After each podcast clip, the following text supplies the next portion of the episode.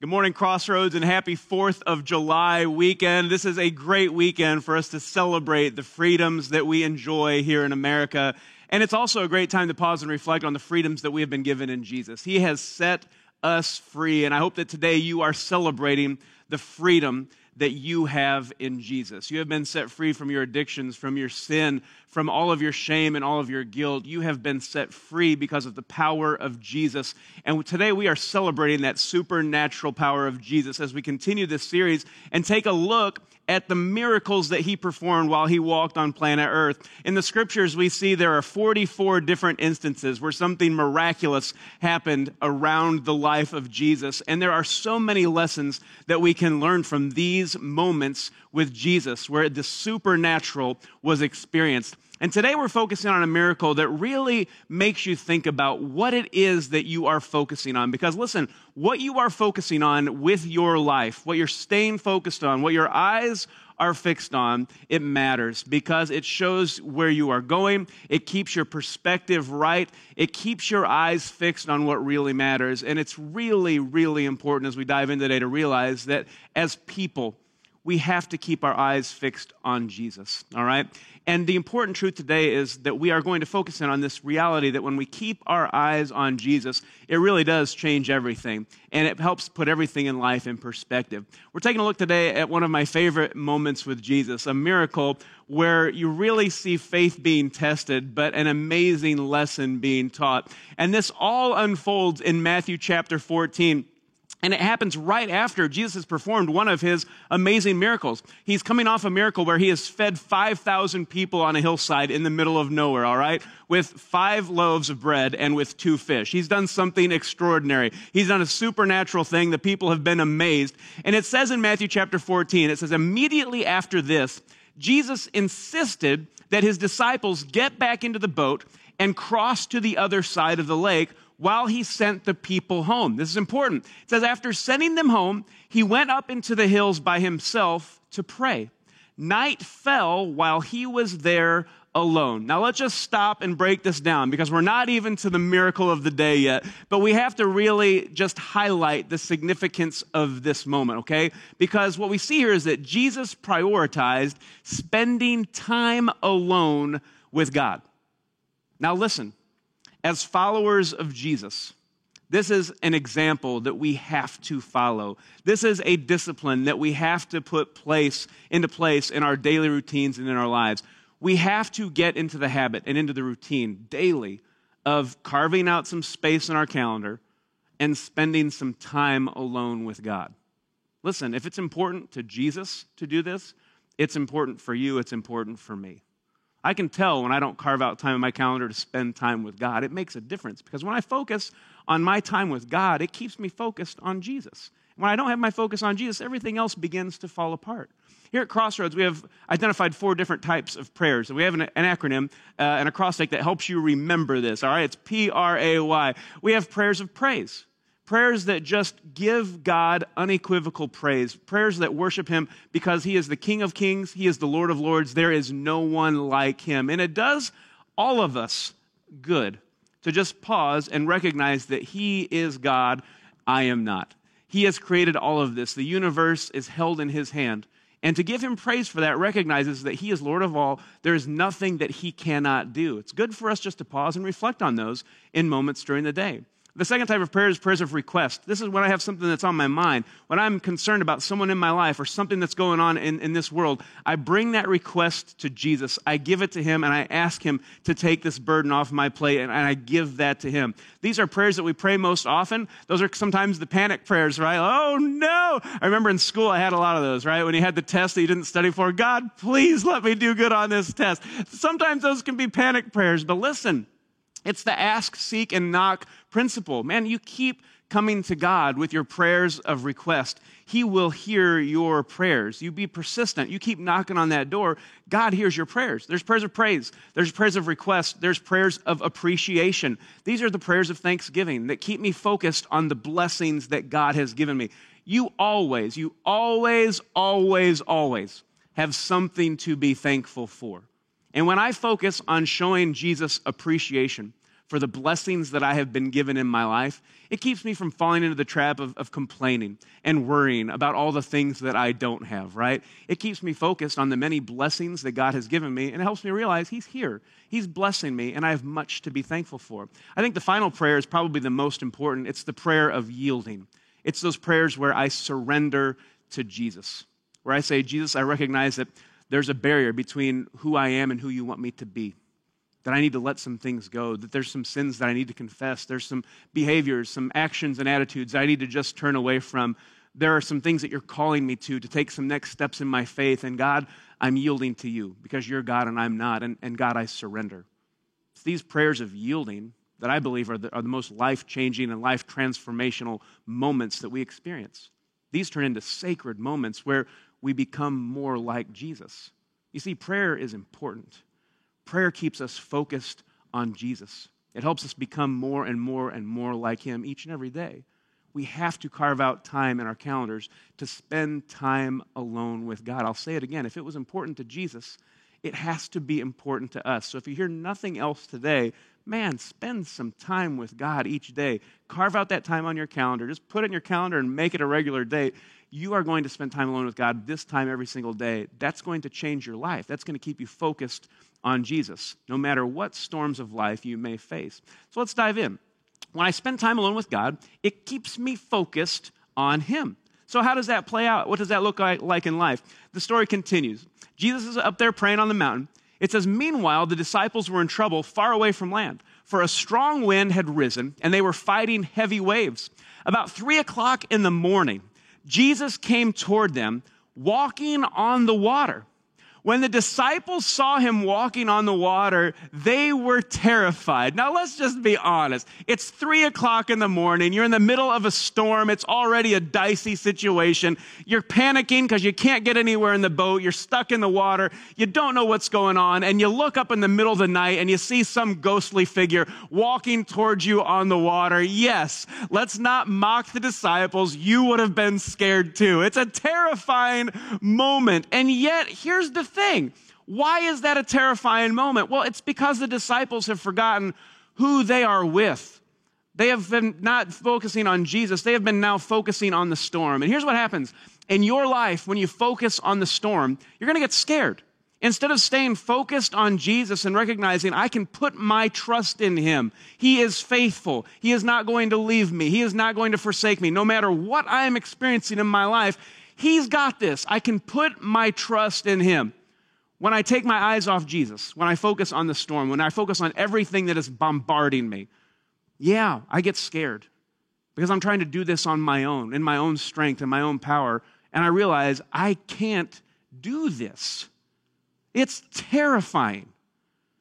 And so you have to realize, man, in the, in the middle of the storm, when, when life is throwing everything at you, that's going to be the biggest temptation to focus on the storm and be overwhelmed by it.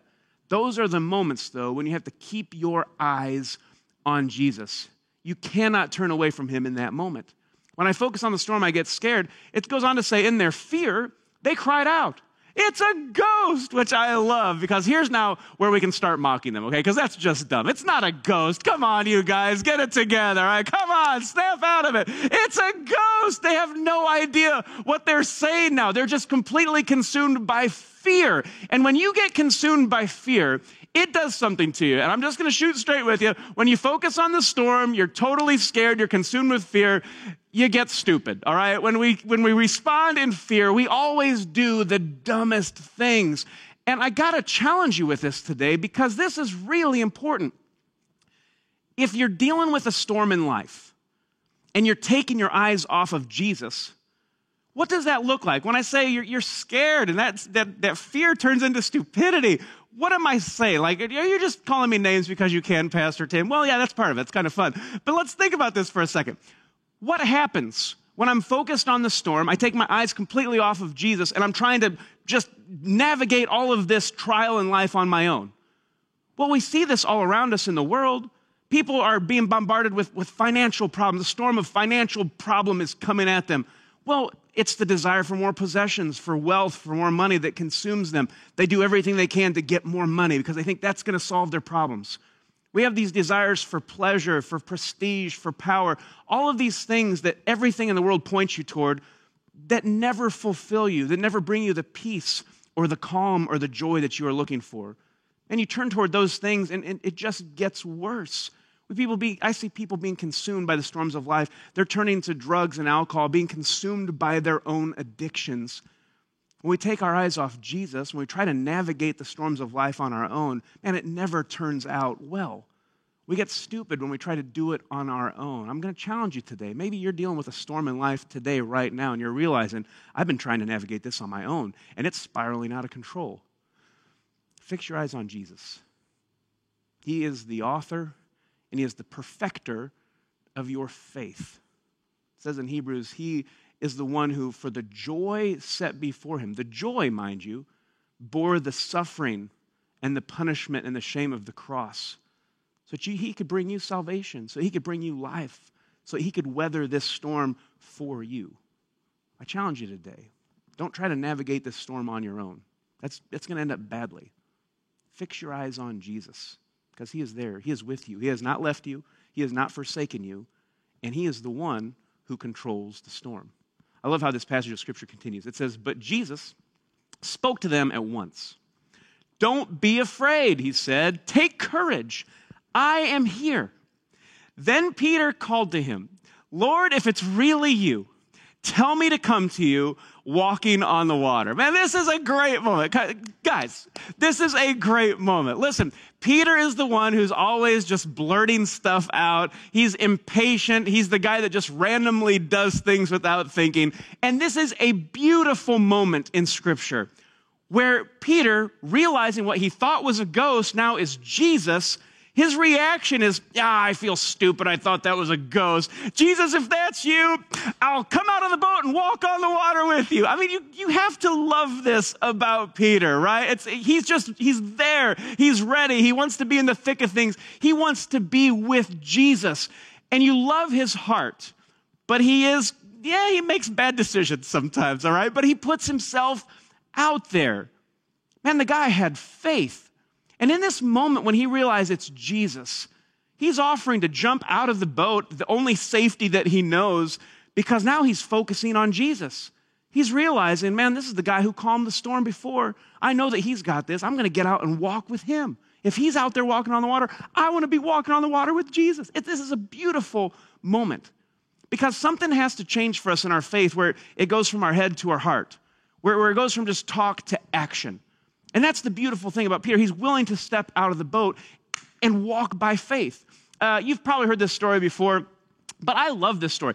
I am intrigued by this story. Uh, last summer, I had the chance to go see Niagara Falls for the very first time. It is extraordinary. It's just a massive waterfall. I mean, it's just it's absolutely terrifying to think about going over that waterfall. It's just, it's, it's a magnificent waterfall. It's breathtaking. It's amazing. Well, in 1859, there was a guy named Charles Blondin who was a tight, tightrope walker, all right? He would walk across a tightrope. He strung a wire across Niagara Falls, 160 feet above the falls, and started tightrope walking back and forth from the United States of America to Canada, back and forth over and over again. And he did this so many times that he started bringing props with him. He went over the tightrope in, in a sack. He went over the tightrope blindfolded. It says once he even took an oven with him, I don't know how, and cooked an omelet on the tightrope over Niagara Falls. It's hilarious stuff. Well, it all accumulated into this one great moment where he walked across to Canada, came back to the United States across the tightrope with a wheelbarrow.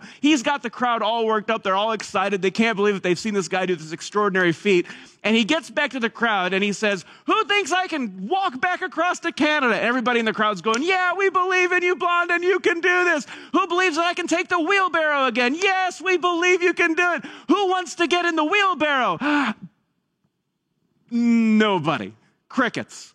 Everybody's silent. That's the difference, right? Between believing in your head and believing in your heart. It's the difference from being all talk and really being willing to step out and take action. It's an extraordinary thing. And Peter, in this moment, is not just talking. He's not just saying, hey, uh, yeah, if that's you, tell me to get out of the boat. I'll jump in with you. Man, this guy takes action. And I love that. When you are focused on Jesus, when you realize that He is with you in the storm, man, don't be afraid to take action because Jesus is with you. He's not going to leave you, He's not going to forsake you. Keep your eyes fixed on Jesus. You will weather this storm. So, Peter, he's talking to Jesus. Jesus, if it's you, tell me to get out of the boat. I'll come walk to you. So, Jesus responds in verse 29. He says, Yes, come.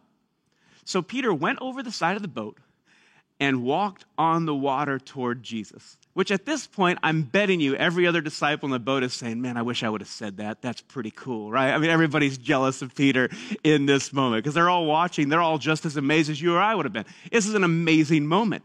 But here's what happens look at this. It says, But when Peter saw the strong wind and the waves, he was terrified and began to sink. Save me, Lord, he shouted. He got terrified because he took his eyes off Jesus. It's all about your focus. Man, when he was focused on Jesus, he said, I've got the courage to walk out on that water with you, Jesus. If it's you, if that is you, Jesus, tell me to come out and I will be there with you. But as soon as he took his eyes off Jesus, as soon as he lost that focus, man, that fear, it just, it crashed right over him again. He took his eyes off of Jesus, the storm began to overwhelm him, and he began to sink. There's a powerful lesson there we have to stay focused. We have to keep our eyes on Jesus. Because here's the thing when I focus on the storm, I get soaked. Man, the storm of life, those, those waves will rush right over me, and I won't be able to weather that storm. Not on my own, not on my own strength, not on my power, not on my own might. I have to keep my eyes fixed on Jesus. With Jesus, all things are possible. And it doesn't matter what that storm looks like. Man, Jesus is the lover of your soul. He is with us yesterday, today, and forever. He holds your very eternity in his hand. He loves you as a child. He, he calls you by his name. He places his name on you. And you got to keep your eyes on him and you got to trust in him. Because if you don't, you're going to try to weather these storms of life, no matter what they look like, whether it's financial, whether it's relational, whether it's physical, whatever that storm looks like to you. And if you try to weather that on your own, you're going to get beaten up by the storm. You've got to stay fixed on Jesus. You've got to focus on him. What an amazing moment here. It says Jesus immediately reached out and grabbed him. You have so little faith, Jesus said. Why did you doubt me? I'm, I'm, right here, I'm right in front of you. When they climbed back into the boat, the wind stopped. Then the disciples worshiped him. They said, You really are the Son of God. What a beautiful moment. See, when I focus on God, when I focus on Jesus, what I see is salvation. I don't see the storm any longer. I see the one who can save me. I see the one who loves me with an extravagant love. I see the one who is with me, who never leaves me, who never, who never forsakes me. I see the one who is my father, who calls me his child, who has placed his name on me. And I want to challenge you today in the, in the strongest terms. Man, will you keep your eyes fixed on Jesus? What are you focusing on? If you're dealing with a storm in life, it, life is just coming after you the, the walls are crashing in. Man, keep your eyes fixed on Jesus. And I want to challenge you today to take a step of faith. Surrender your storm to Jesus. Whatever it is that's overwhelming you, whatever that looks like in the situation that you're facing, I want to encourage you today in the strongest possible way. It's time. Take that leap of faith and surrender this storm to Jesus. I want to go back to what we were talking about earlier the idea that we have different types of prayers. See, when we praise Jesus, we are recognizing that He is the King of Kings, He is the Lord of Lords. There is no one like Him. I can put my trust in Jesus. When I bring my requests to Him, I'm saying, Jesus, I need your help. I cannot do this on my own. When I have those prayers of appreciation, I'm saying, Jesus, thank you, because you've been faithful in the past, and I know you'll be faithful today with the storm that I'm dealing with right now. When I pray those prayers that yield, those prayers of surrender, when I say, Jesus, I can't handle this storm on my own, I need to give this to you. And it's in those moments when we humble ourselves before God, when we draw close to Him, man, that He draws close to us and He wraps us in, our, in His arms. So I challenge you in this moment surrender your storm to Jesus, draw close to Him, oh, and He will draw close to you. Jesus, we are so thankful for who you are today. We praise you because there is no one like you. Yours is the name above all names. You are the King of kings and the Lord of lords. Jesus, we just lift your name high. We thank you for your many blessings in our lives that we simply don't deserve. We are blessed beyond measure because of the love that you have for us. And Jesus, we're just asking right now that the storms that we are facing in life, whether we're nervous about finances or, or job situations or family issues or relationships, whatever life is throwing at us, for every single person from every single place that's being watched right now, God, would you just meet each and every one of us where we are at right now? Because, Jesus, we are surrendering our storms to you. And we're asking, Jesus, for you to take the storm because you have the power to take the storm. You are, are present in our lives. And Jesus, we believe that you love us with an everlasting love. And so in this moment, Jesus, we surrender to you. We draw close to you. And we ask God to provide because you are our Father. You love us as a child. And we can put our trust in you. So we lift your name high and we praise you today. We pray this in your name. Amen.